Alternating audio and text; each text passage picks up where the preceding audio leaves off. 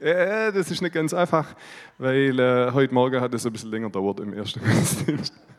Das Thema Gnade. Ich will, bevor ich anfange, ähm, jeder von euch hat einen Zettel auf seinem Platz gefunden. Gnade ist ein, ein Wert von unserer Kultur hier im Gospelhaus. Wir lieben Gnade, wir schätzen Gnade als ein extremer Wert. Gnade ist ein Name Gottes, Gnade ist uns extrem wichtig. Ähm, und ihr habt es als ein Reminder, ich werde auch die nächsten 30 Minuten nichts anderes euch predigen als Gnade. Wir werden die nächste Woche uns über die Werte beschäftigen, die wir im Gospelhaus haben. Ähm, Stefan predigt heute in Nördlingen über Multiplikation. Ich habe mich für Gnade entschieden. Ihr werdet mir irgendwann mal noch zum Thema Ehre hören und diverse andere, die andere Werte durchnehmen. Ähm, jedes, jeden Gottesdienst wird es so einen Rahmen geben, wo mir eine Person auszeichnet, ähm, wo mir sagt, Mensch, die hat ein, ähm, die steht für Gnade. Im ersten Gottesdienst hat dieses, ähm, dieses schöne eingerahmte Bild mit der Definition, die Silvia äh, Ruschkebeck, äh, Silvia Ulig von mir bekommen, Silvia Ulig. Und ähm, jetzt im zweiten Gottesdienst möchte ich das dem Dieter geben. Lieber Dieter, Du stehst für mich für Gnade. Ja, der Applaus gilt für dich. Warum, habe ich den Dieter ausgewählt? Der Dieter ist bei uns im Leitungsteam. Der Dieter ist der Älteste im Leitungsteam. Der ist schon Jahrzehnte hier in der Leitung. Und der Dieter steht für mich in jeder Sitzung, die wir haben, für einen großherzigen, für einen gnädigen Anspruch. Da ist nichts Verdammendes, was da kommt. Du hast auch eine andere Geschichte, du hast vielleicht früher manches anders gesehen, aber seit ich dich kenne, du bist gnädig, du lässt Positionen stehen, du bist ein, absoluter Gnadenmann für mich und ich bin froh, dass, dass ich mit dir zusammen im Leitungsteam sein darf. Dieter.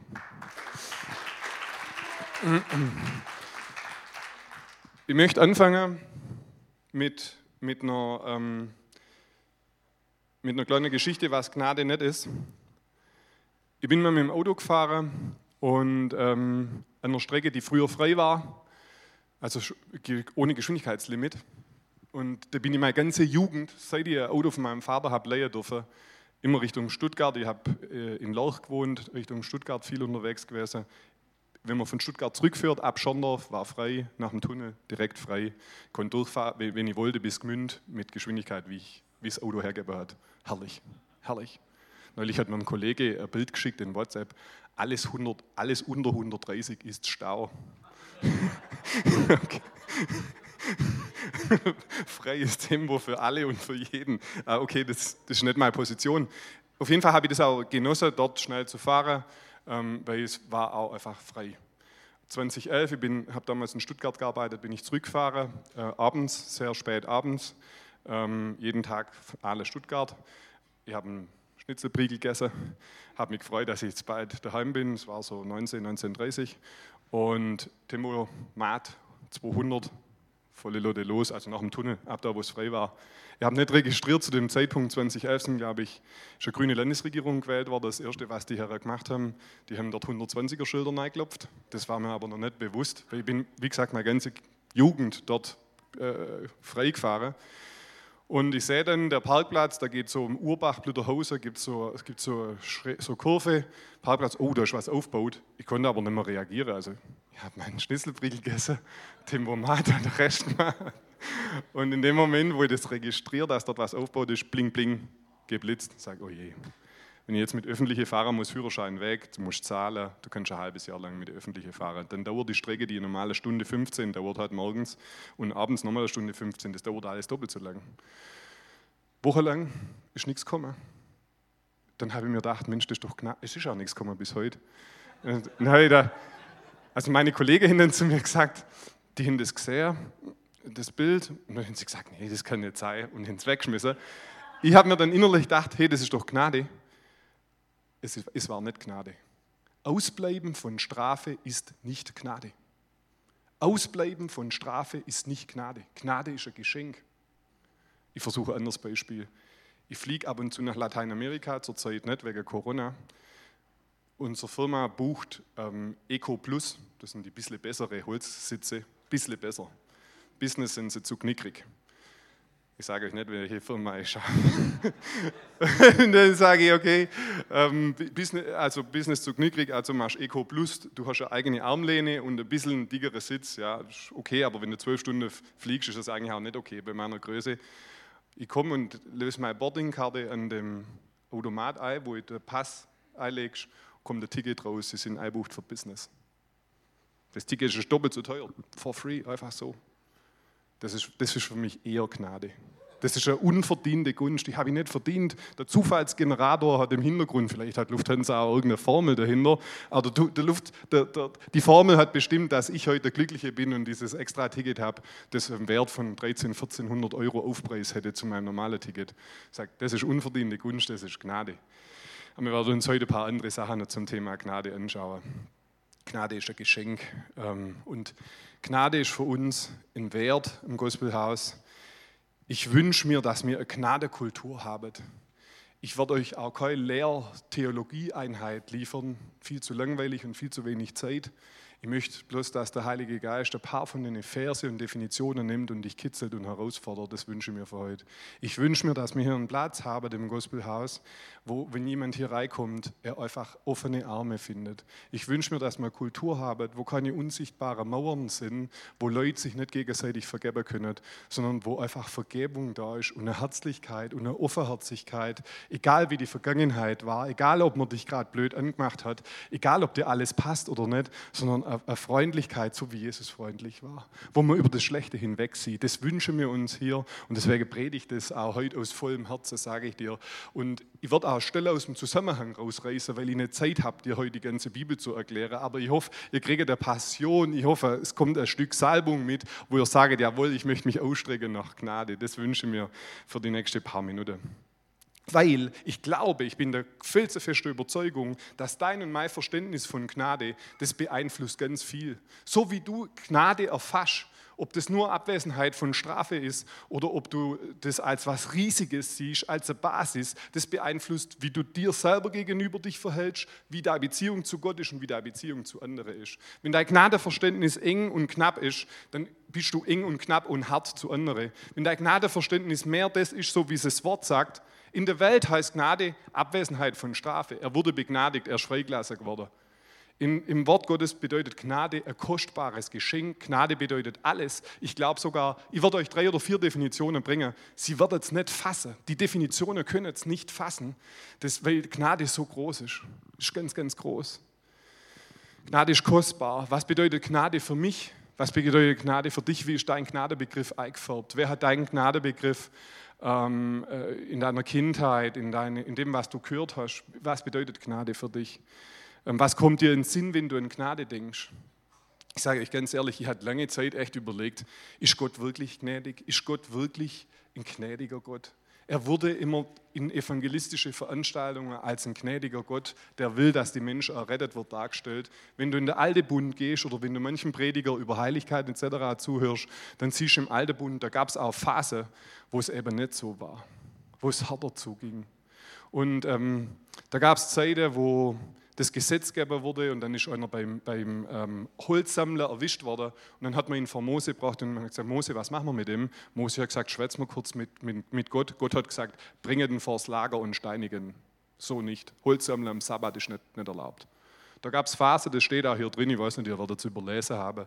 Ähm, wenn deine Kinder das zweite oder das dritte Mal rebellieren, haben sie einen Geist der Rebellion, bring sie um. Mhm. Und, und dann habe ich mich gefragt, Menschenskind, hey, das ist krass, das ist harter Tobak. Ist jetzt Gott wirklich gnädig? Kann ich mich auf Gott verlassen? Und dann gab es manche Leute, wenn irgendwas Schlimmes passiert ist, dann haben sie gesagt, ja, das ist Gott. Gott macht es. Gott hat es zugelassen. Und so wirre Theorie. Und ich habe mich gefragt, wie ist Gott eigentlich wirklich? Aber ich, ich, ich möchte euch einladen, wenn du das ganze Wort nimmst, vor dem Gesetz, während dem Gesetz und nach dem Gesetz Gott ist gnädig von Anfang bis Ende. Er schaut gnädig, während das Gesetz geherrscht hat. Er war gnädig zu Abrahams Zeit. Abraham hat gelogen und hat seine Halbschwester geheiratet. Später wäre das Inzest gewesen und hätte er eigentlich gesteinigt gehört. Aber Gott sagt Abraham, das ist der Vater des Glaubens, das ist, äh, das ist der Begründer von ganz vielem. Ähm, er ist ein Freund Gottes genannt worden. So Gott war gnädig vor dem Gesetz, Gott war auch gnädig während dem Gesetz und Gott ist mega gnädig, seit Jesus hier auf der Erde war.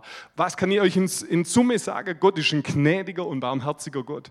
Wir werden uns ein paar Stellen im Alten Bund angucken, ein paar Stellen im Neuen Bund angucken. Und wisst ihr, immer wieder, wenn es um Gnade ging, ich weiß nicht, wie es euch geht, äh, also ich habe da erlebt in meiner Christenheit, Christenzeit, immer wieder erhobener Zeigefinger. Erhobener Zeigefinger. Halt, Gnade, nicht zu viel Gnade. Zu viel Gnade bedeutet, du ermutigst die Leute zum Sündigen. Was ist mit der Sünde? Heiligkeit. Ich möchte euch sagen, Heiligkeit und Gnade schließen sich nicht aus. Gott ist pur und Gott will, dass du pur und heilig lebst. Und, und er gibt dir die Gnade, die Befähigung dazu, das überhaupt zu machen. Gnade und Heiligkeit schließen sich nicht aus. Paulus hat immer über Gnade predigt und zum Schluss hat er immer noch dazufügen müssen und hat gesagt, hey, nimm das nicht her als Ausrede, dass ihr ähm, euch nicht ordentlich verhaltet, dass ihr ähm, äh, äh eure Lüste äh, freie Lauf lasst, sondern Ihr seid begnadigt, aber bitte nehmt euch nicht als Ausrede, ein liederliches Leben zu führen. Das gilt nach wie vor. Ja? So, Gnade und Heiligkeit schließen sich nicht aus. Ich habe euch ein paar Definitionen mitgebracht. Gnade ist unverdiente Gunst. Gnade ist unverdiente Gunst. Ich springe mal über diese ganze Worterklärungen, was ist im Griechischen, was heißt im Hebräischen, ich springe mal drüber hinweg, es wird zu viel Zeit rauben. Die Definitionen habe ich der Elberfelder Studienbibel entnommen, könnt ihr euch darauf verlassen, dass es direkt aus dem Urtext kommt. Ich habe euch aber auch noch ein paar zusätzlich noch ein paar andere. Gnade ist unverdiente Gunst. Was bedeutet das? Ohne Leistung, ohne Hinzutun. Du bist einer, der Gnade bekommen hat und du kannst nichts dazufügen. Du kannst nichts dazu machen. Du bist begnadigt und erkauft worden und du kannst nichts dazu bringen. Es ist nicht wegen deiner Leistung, wegen deiner Herkunft oder wegen dem, was du tust oder nicht tust, sondern Gnade ist eine unverdiente Gunst die lilane Folie. Gnade ist eine Gunst, die ohne Erwartung von Vergeltung oder Gegenseitigkeit gewährt wird. Das ist wie die Liebe. Das ist wie die göttliche Liebe. Die sucht nicht das ihre. Und selbst wenn sie nicht erwidert wird, wird sie nicht verbittert. So ist die Gnade. Gott gewährt dir und mir Gnade und erwartet nichts, gar nichts, dass du sie annimmst. Ja, sonst hast du nichts davon, wenn du sie nicht nimmst. Aber er wartet nichts. Er sagt nicht, jetzt habe ich dir Gnade gegeben, jetzt bitte ab jetzt immer Lobpreis spielen. Nichts, nichts. Er wartet nichts, er hat es for free. Es hat den höchsten Preis gekostet, den es je gab zu bezahlen. Dazu werde ich später mehr sagen. Aber er wartet nichts, außer dass man es annimmt. Genial. Genial. Nächste Definition. Gottes Gnade wirkt sich nicht nur auf die Sündigkeit des Menschen aus und vergibt nicht nur dem reuigen Sünder, sondern bringt ihm auch Freude und Dankbarkeit und verändert ihn. Die Gnade ist eine Kraft, die Gnade ist auch eine Person, ist Gott selber, die dich in einen richtigen Stand mit Gott stellt. Er hat dir vergeben wenn du ihn angenommen hast als dein Erlöser, hat er dich in den Stand eines Gerechten versetzt. Du kannst jederzeit in die Gegenwart Gottes kommen. Wenn er dich sieht, sieht er dich als den Gerechten, als die Gerechte, in einem weißen Gewand, das Jesus Christus mit seinem Blut für dich bezahlt hat. Dein Sündeproblem, das Sündeproblem von allen Menschen, aber ich spreche jetzt zu dir, weil du hast ihn als dein Erlöser angenommen, dein Sündeproblem ist erledigt. Nicht aufgrund von deiner Leistung, aufgrund dessen, was Jesus für dich gemacht hat. Und weiter geht es hier, dass es nicht nur dein Sündeproblem gelöst hat, sondern es hat dir auch eine Freude und eine Dankbarkeit ins Herz gegeben. Und ich möchte heute sagen, möchte ich herausfordern, wenn du merkst, dass du kühl geworden bist, wenn du merkst, dass du, dass Freudigkeit dir abgegangen ist, Dankbarkeit an dir abgegangen ist, dass du merkst, dass du hart geworden bist, dass du merkst, dass du Menschen bewertest, dass du Menschen nicht loslässt, dass du nicht vergeben kannst, dann möchte ich dir heute sagen, komm zurück unter die Gnade. Die Gnade macht dir eine innerliche Freudigkeit, sie hält dein Herz weich, sie nimmt alle Verbitterungen weg, sie erfüllt dich mit einer Dankbarkeit, du stehst einfach da und sagst, ich habe es nicht verdient, aber du hast mich erkauft, mit mir ist alles erledigt, ich stehe im Buch des Lebens, ich bin erkauft, du siehst mich als die Gerechtigkeit. Ich habe nichts gemacht, ich habe nur Ja gesagt, ich habe die Eintrittskarte im Himmel und, und das hast du alles für mich bezahlt. Du hast einen riesen Preis für mich bezahlt. Alles ist in Ordnung, egal was passiert, egal wohin es geht, egal was mich drückt, ich bin erlöst. Oh. Wie gut, wie gut, wie gut, wie gut. Und wenn du in dieser Haltung bist, dann kannst du nicht anders als den, der dir über den Mund gefahren ist, als den, der dir äh, was Böses getan hat, als den, der schlecht über dich geschrieben hat, einfach freilassen. Sag, hey, der hat einen schlechten Tag gehabt. Sie hat einen schlechten Tag gehabt. Sie hat mir jetzt gerade fertig gemacht, ich habe es nicht verdient, sie hat einen schlechten Tag gehabt. Du kannst einfach nur, weil du, du bist so überwältigt, dass du, so wie du bist, Eintrager bist, dass du einen Platz hast im Himmel direkt, dass Jesus in dich einzogen ist, dass er aus dir rausguckt, dass du jederzeit in die Gegenwart Gottes kommen kannst, egal ob du dich gerade versündigt hast oder nicht. Du kannst jederzeit als ein Stand der Gerechtigkeit in seine Gegenwart kommen und sagen, Vater, hier bin ich. Und du wirst nicht verbrennen, du wirst nicht umfallen. Im alten Bund war es so, wenn nicht alles perfekt war, wenn der irgendeine Mutter mal gehabt hat, wenn der sich nicht richtig gewaschen hat, der Schneigang ins Allerheiligste umgefallen tot. Weil die Gegenwart Gottes so stark ist und du kannst in dies, sie ist immer noch so stark, sie ist so stark wie nie zuvor und du kannst in diese Gegenwart und du brauchst keine Glöckle an die Füße wie die Priester damals, dass man hört, ah, es klingelt noch, er ist noch am Leben, er hat alles richtig gemacht oder eine Schnur, er ist umgefallen, er hat sich wohl nicht richtig gewaschen oder hat schlecht, schlechte äh, äh, äh Verhaltensweise an den Tag gelegt und man hat an der Schnur rausziehen müssen. Hat ja niemand reinlaufen können, sofort umgefallen in der Gegenwart Gottes. Du kannst jederzeit in diese Gegenwart Gottes, du bist willkommen. Er freut sich darauf, selbst wenn du in dem Moment, wo du dich aufmachst, ein schlechter Gedanke gehabt hast. Warum? Weil Jesus für dich bezahlt hat. Weil Jesus für dich bezahlt hat. Wie gut ist das? Wie gut ist das? Das ist die Gnade Gottes. Die Gnade Gottes. Wir sind in der Gnadezeit. Ähm, ich ich möchte dich ermutigen, wenn du merkst, dass dein Herz kalt geworden ist, wenn dein Herz verbittert geworden ist, da brenne ich dafür, ich sag's euch, da brenne ich dafür, dann möchte ich dich ermutigen, dann setz dich hin und sag, Vater, ich möchte deine Gnade erfassen. Ich möchte wirklich, dass du mein Herz wieder weich machst. Ich bin so verbittert, so kalt geworden. Ich schätze deine Gegenwart nicht mehr. Vater, ich will deine Gnade erkennen. Und er wird sie dir offenbaren. Er wird sie dir offenbaren. Amen. Ich habe euch drei Schätze mitgebracht aus dem, aus dem Alten Testament. Ähm, und zwar, ich lese dir einfach vor. Aus Jona. Er war zornig, dass Ninive nicht zerstört worden ist. Jona 4, Vers 2. Und dann sagt er so, grummelt vor sich hin, denn ich, ich hab's doch, auf Schwäbisch, ich hab's doch gewusst. denn ich wusste, dass du gnädig, barmherzig, langmütig und von großer Güte bist und lässt dich des Übels gereuen. Er hat Nineveh nicht zerstört. Sie haben Asche überhaupt geworfen und, er, und hier schreibt er, ich wusste es doch, du bist gnädig, barmherzig, langmütig und von großer Güte. In Nehemia, mach mir mal Herzensfolie bitte, Klaus. Nehemia 9,31. Aber nach deiner großen Barmherzigkeit hast du mit ihnen nicht ein Ende gemacht, noch sie verlassen, denn du bist ein gnädiger, und barmherziger Gott. Zweite Stelle aus dem Alten Testament. Ich sage euch, es gibt hunderte. Ich kann euch nur drei heute jetzt bringen. Klagelieder 3, normal schwieriger Text, Klagelieder. Passet auf, Klagelieder 3, 22. Die Gnadenerweise des Herrn sind nicht zu Ende. Ja, sein Erbarmen hört nicht auf. Es ist jeden Morgen neu. Groß ist deine Treue. Ich möchte herausfordern, was ist dein Gottesbild? Wie siehst du ihn? Und wenn du Zweifel hast, ob du sein Gottesbild richtig ist, guck auf Jesus. Das ist die perfekte Repräsentation Gottes.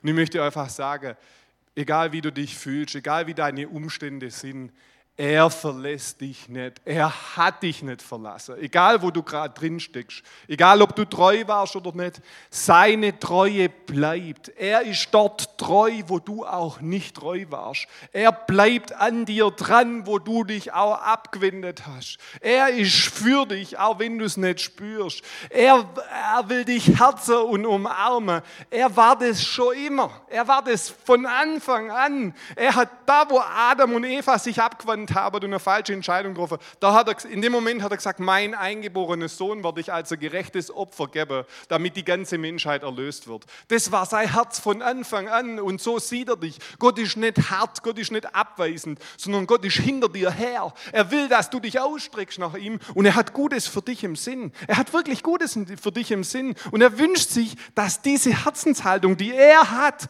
dass du die erfasst. Weil wenn du die erfasst, dann kannst du die weitergeben an die Leute um dich herum, an deine Frau, an deine Family, an, an deine Geschäftskollegen hier in der, in der Gemeinde. Du kriegst ein, Herz, wo, wo weit ist, ein Gnaden, ein Gnadenherz. Ja? Äh, lass, lass die da bitte, lass die, von, lass die da anstecken. Ja? Ähm, ich möchte Johannes 8 von der Ehebrecherin euch kurz erzählen. Das ist unser, unser Haupttext eigentlich. Ähm, Jesus wird eine Ehebrecherin gebracht. Ich erzähle euch die Geschichte kurz, ihr könnt es in Johannes 8 selber nachlesen. Und sie ist direkt im Ehebruch erwischt worden.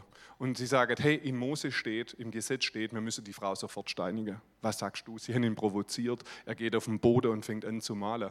Man weiß nicht, was er gemalt hat.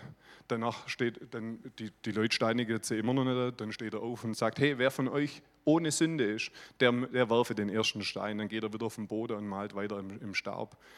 Und nach einer Weile sind sie alle weg. Alle gehen, sie lassen ihre Steine fallen und gehen. Und dann sagt er zu der Frau, und da seht er das Herz, ähm, wenn die dich nicht verdammt haben, ich verdamme dich auch nicht. Geh und sündige hinfort nicht mehr.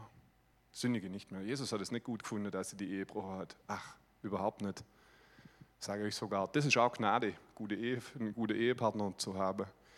Ähm, Jesus hat es nicht gut gefunden. Er hat gesagt, gegen die, Jesus ist gegen die Sünde, selbstverständlich, aber er ist für den Sünder und er hat Erbarmen erzeugt und er hat, obwohl damals das Gesetz gegolten hat, es wäre Recht und Ordnung gewesen, die Frau zu steinigen. Er hat, er hat sie provoziert und hat gesagt, wer von euch ist ohne Sünde? Und ich, ich wünsche mir das, wisst ihr, dass wir auch abrüstet, dass wir unsere Steine fallen lassen. Du brauchst keine Kralle ausfahren, wenn man dir mal einen schlechten Kommentar auf Social Media geschrieben hat. Lass deine Steine fallen, wo man, wo man dich übersehen hat, wo man dich nicht so behandelt hat, wie du es verdient hättest. Lass es, lass los, lass die Leute äh, geh in dem Erbarmen wie Jesus, in, in, dieser Gnade, sei in dieser Gnade unterwegs. Wie schön ist denn das? Wisst ihr, und bei, bei uns Gläubigen ist es ganz schrecklich manchmal. Wir, wir sagen mit unseren Lippen, alles ist okay, habt ihr vergeben. In Wahrheit unsichtbare Mauern. Ich bin allergisch gegen die unsichtbare Mauern, weil ich, ich rieche die zehn Meter gegen den Wind. Und ich sage, das stimmt doch gar nicht. Du, du sagst zwar, da ist nichts mehr, aber ich merke es doch. Spätestens, ich meine, jetzt in Corona kann man sie eh nicht umarmen. Selbst wenn du sagst, komm, lass uns umarmen. Du merkst, da ist irgendwas. Lass los. Bau keine unsichtbare Mauer auf. Nicht deinem Ehepartner gegenüber, wenn du dich gestritten hast, noch deinem Freund, noch hier in der Gemeinde. Lass los. Lass, sei gnädig, so wie Jesus gnädig war. Du kannst es, weil Jesus wohnt in dir. Er hat dich ja neu gemacht. Du kannst in der Gnade unterwegs sein, weil du selber begnadigt worden bist. Amen. Oft, oft verhalten wir uns einfach Leute und sagen, hey, der hat es verdient. Nee, hat er nicht. Der hat es verdient, gnädig behandelt zu werden. Bist du deswegen der Schuhabputzer? Nö. Kannst du nicht mal was klar ansprechen? Doch, aber in Liebe. Wir müssen nicht alles mit uns machen lassen, versteht mich bitte nicht falsch. Manchmal müssen wir auch sagen, stopp, hier stopp. Aber muss man das gleich vor 20 machen? Muss man das gleich in Social Media machen? Kann doch einfach direkt zur Person gehen und sagen, das ist nicht okay, aber alles, hey, alles okay zwischen uns, weil du musst dich nicht entschuldigen, du musst nicht den Gang nach Canossa, du musst dich nicht vor mir niederbeugen, hey, bin, du musst auch nicht so großherzig raushängen, aber du musst einfach so nach dem Motto, ich habe es vergessen, es ist weg, ich halte es dir nicht mehr vor. So würde ich mir wünschen, dass wir miteinander umgehen. Das wäre doch, wär doch mega, oder? Ich habe euch nur ein anderes Beispiel mitgebracht vom Schalksknecht, Matthäus 18. Ihr könnt euch das selber nachlesen. Ich habe nur zwei Zahlen rausgeschrieben. Ähm, und zwar der Mann, der hat äh, äh, eine riesige Summe Geld geliehen gehabt. Kannst du mal die nächste Folie, genau.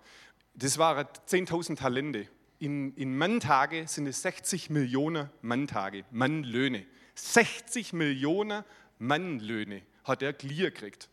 Und er konnte es nicht zurückzahlen und sie wurde ihm erlassen.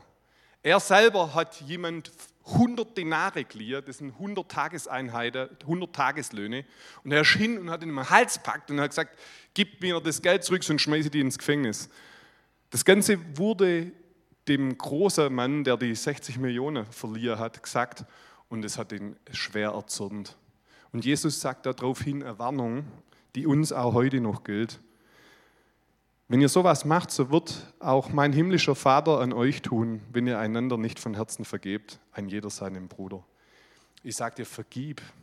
Für dich ist ein Preis zahlt worden, der ist noch viel höher als in diesem Beispiel von 60 Millionen. Für dich ist ein Preis zahlt worden, er hat sein Leben für dich gegeben. Das göttliche Leben Jesu wurde ins Kreuz genagelt für dich und für mich. Sein Blut wurde vergossen für dich und für mich.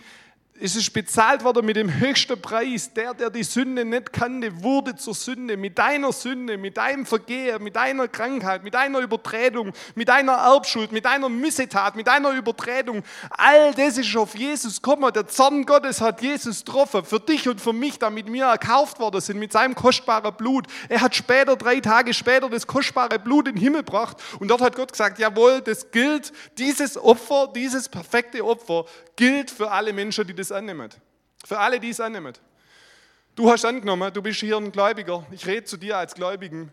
Wenn uns so ein großer Preis bezahlt worden ist, warum schaffen wir es nicht, denjenigen, der sich uns versündigt, der uns was klaut, der uns ein böses Wort hat, dem nicht einfach zu vergeben? Der uns nicht so schätzt, wie es uns eigentlich gebührt, dass man geschätzt und begrüßt und kerzt wird. Hey, der hat vielleicht können wir ein bisschen Barmherzigkeit üben? Können wir ein bisschen gnädiger sein? Können wir einfach sagen, sie hat heute einen schlechten Tag, deswegen war sie so bissig? Können wir einfach sagen, hey, ich sehe da drüber hinweg, hey, der hat vielleicht hat wirklich gerade Monatstief oder was weiß ich, hormonell oder sonst irgendwas. Können wir einfach sagen, lass es, lass los, lass los und, und halt es. Wenn du dem was nachhältst, wenn du nicht vergeben kannst, das verbittert dein Herz, das ist wie eine Krage, die sich über dein Herz, das verbittert dich, das ist schon tiefe Wurzel. Ich habe gestern einen Baum ausgraben mit meiner Frau da hinten mein Schwager, Entschuldigung, eine andere, andere Geschichte, hat mein Schwager gesagt, da brauche ich acht Tage zum das ausgraben. Ich habe dann auch schon gesagt, Frau, wir sägen den ab. Diese Aussage, da brauchen wir acht Tage, hat meine Frau provoziert. Und hat gesagt, das kriegen wir schneller noch auf. Komm. Ich habe ihr geholfen, nach einer Stunde haben wir so einen 5 Meter Baum ausgraben können. Den hast du zu zweit kaum ziehen können, der hat bestimmt 200 Kilo gewogen. Ich sage euch das warum. Da war die Wurzel, die war nur flach. Deswegen haben wir den recht gut rausgekriegt. Es war kein Tiefwurzler, es war ein Flachwurzler. Verbitterung und Unvergebenheit ist eine Wurzel für Bitterkeit. Nicht nur eine flache Wurzel, sie geht in dein Herz und dein Herz ist dein Zentrum. Lass es nicht zu. Vergib, lass los. Lass diese Verbitterung nicht zu. Amen. Okay, wir springen zum, zum, zu meiner nächsten Folie. Die Grün. Je mehr die ich und du, das ist eine Definition von mir, je mehr du und ich die Gnade erkennen, die uns zuteil wurde, desto mehr können wir andere in Gnade äh, äh, begegnen. Wenn du merkst, du bist hart geworden, wenn du nicht gnädig und in Vergebung unterwegs sein kannst, wenn du nicht unverdiente Gunst jemandem zuteil werden lassen kannst, dann liegt es meistens daran, dass du selber nicht erfasst hast, wie groß die Gnade ist, die dir gegeben wurde. Wenn du erkennst, wie groß die Gnade ist, dass du im Buch des Lebens stehst, wenn du erkennst, wie große unverdiente Gunst es ist, dass Jesus sagt, du bist mein Bruder, du in dich ziehe ich ein, mit dir gehe ich überall hin, ich lass dich nicht los, wie groß diese Gnade ist, wenn du das erkennst, dann kannst du auch in Gnade unterwegs sein. Wenn du das nicht hochschätzt, wenn du keine Zeit hast zu erkennen, wie groß die Gnade ist, wenn du keine Zeit hast, dich damit zu beschäftigen und du das gering schätzt, dann kann es sein, dass du auch nicht gnädig bist, dass du auch hart bist. Deswegen lade ich dich ein. Nimm dir Zeit, sag, Heiliger Geist, zeig mir die Gnade, zeig mir diese Power, zeig mir diese, diese große Gunst, die mir zuteil wurde. Und du wirst sehen, es macht was mit deinem Herz. Du wirst das auch weitergeben können. Dein Herz wird größer und weiter dadurch. Amen. Ich hab, möchte euch noch ein kleines Bild aus dem Alten Testament zeigen. Und zwar, müssen wir ein bisschen spuden. Ähm, mir, mir ist, Im Alten Testament gab es einmal im Jahr ein Versöhnungsfest. Und ähm, unsere Israel-Expertin Brigitte kann euch das im Detail alles erklären. Yom Kippur hieß es, glaube ich. In Levitikus könnt ihr das nachlesen. Da war so, dass es zwei Böcke waren. Einer wurde umgebracht und wird äh, geopfert, klassisch fürs Volk. Und einer, da gab es einen Prozess, da hat der Priester die Hand aufgestemmt, heißt und dann hat man ihn in die Wüste geschickt. Und dieses Bild ist gigantisch, weil im Alten Bund war es klassisch so, dass das Blut die Schuld bedeckt hat. Nur bedeckt. Die Schuld wurde bedeckt. Und Jesus ist aber da Schuld nicht nur bedeckt, sondern sie ist weggenommen. Und dieses Bild war schon im Alten Testament. Es wurde die Schuld auf den zweiten Bock gelegt durch Handauflegung und er wurde in die Wüste geschickt und er hat die Schuld des Volkes weggetragen. Und so ist es mit dir. Jesus hat deine Schuld weggenommen, wegtragen. Sie ist nicht mehr da. Er luftet nicht mehr eine Decke und sagt, das halte dir aber noch vor. Das sind irgendwelche andere Geister, die dir sowas vorhalten, aber das ist nicht Jesus. Es heißt, und deswegen meine nächste Folie bitte, Johannes 1,15, das war der Moment, als Jesus äh, äh, getauft wurde.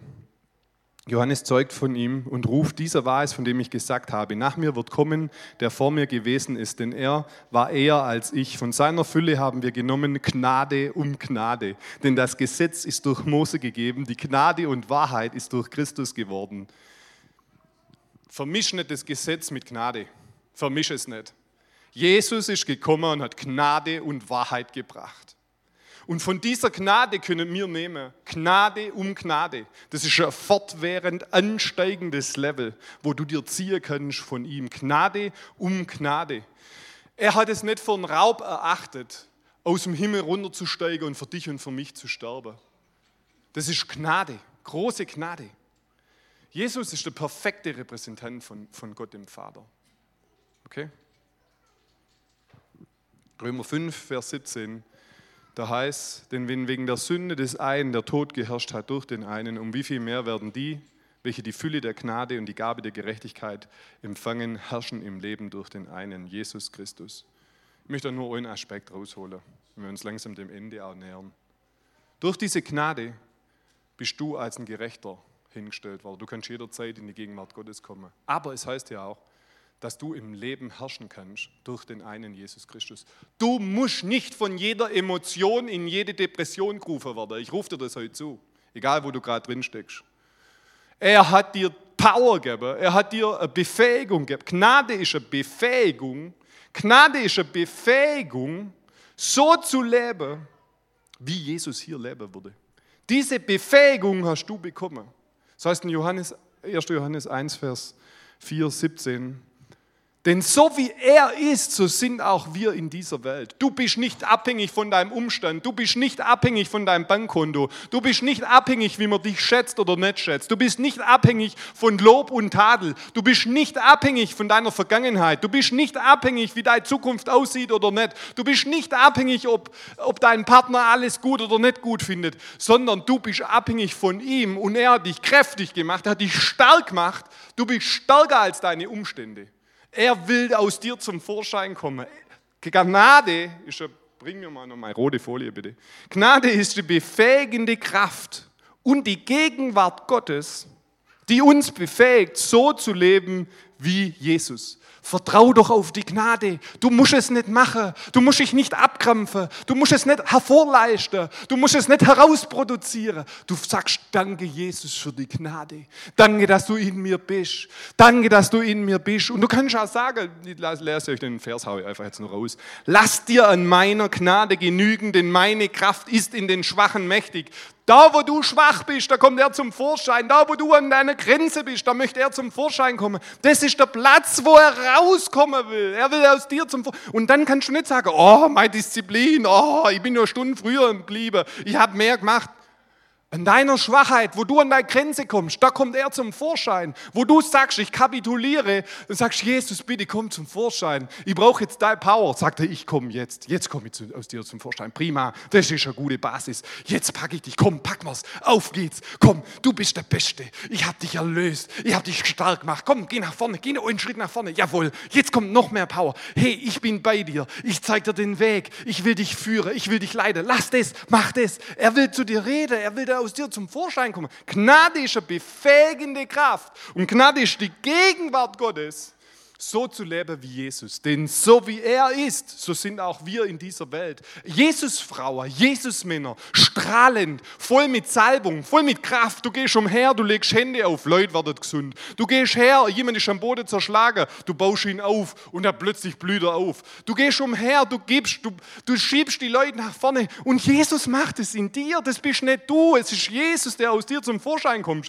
Du sagst innerlich, ich bin so schwach, ich kann nicht, ich habe scheiß Nacht gehabt und du ermutigst fünf und am Ende vom Tag denkst, oh Jemini, was ist jetzt passiert? Es ist Jesus, der aus dir zum Vorschein gekommen ist. Er ist in die Schwache mächtig. Lass dir an meiner Gnade genügen. Vertraue auf die Gnade. Vertraue nicht auf dich. Vertraue nicht auf deine Fähigkeit. Vertraue nicht auf deine Psyche.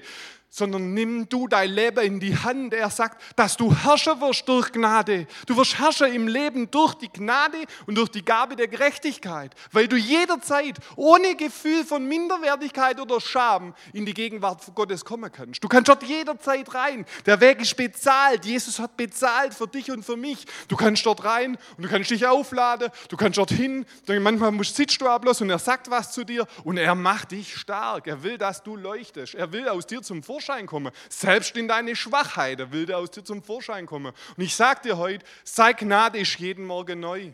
Er lässt dich nicht hängen, egal wo du gerade eben stehst. Er lässt dich nicht los. Auch wenn du treu, nicht treu warst, auch wenn du dagegen warst, auch wenn du ihn verraten hast. Er steht hier mit offenen Armen und sagt, ich bin ein barmherziger Gott, ich bin ein Gott, der dich liebt und ich will in meiner in meine Gnade soll stark auf deinem Leben sein. Das, soll, das möchte ich dir heute zurufen. Ich, ich bin am Ende. Fertig.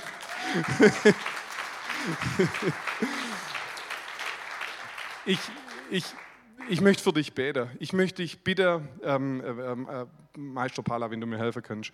Ich, ich möchte dich bitten, hör kurz in dich hinein. Ich mache keinen Aufruf. Ich, ich will einfach, dass du Gott eine Reaktion zeigst, innerlich. Ich will nicht, dass Hände heben oder du aufstehst, musst gar nichts machen.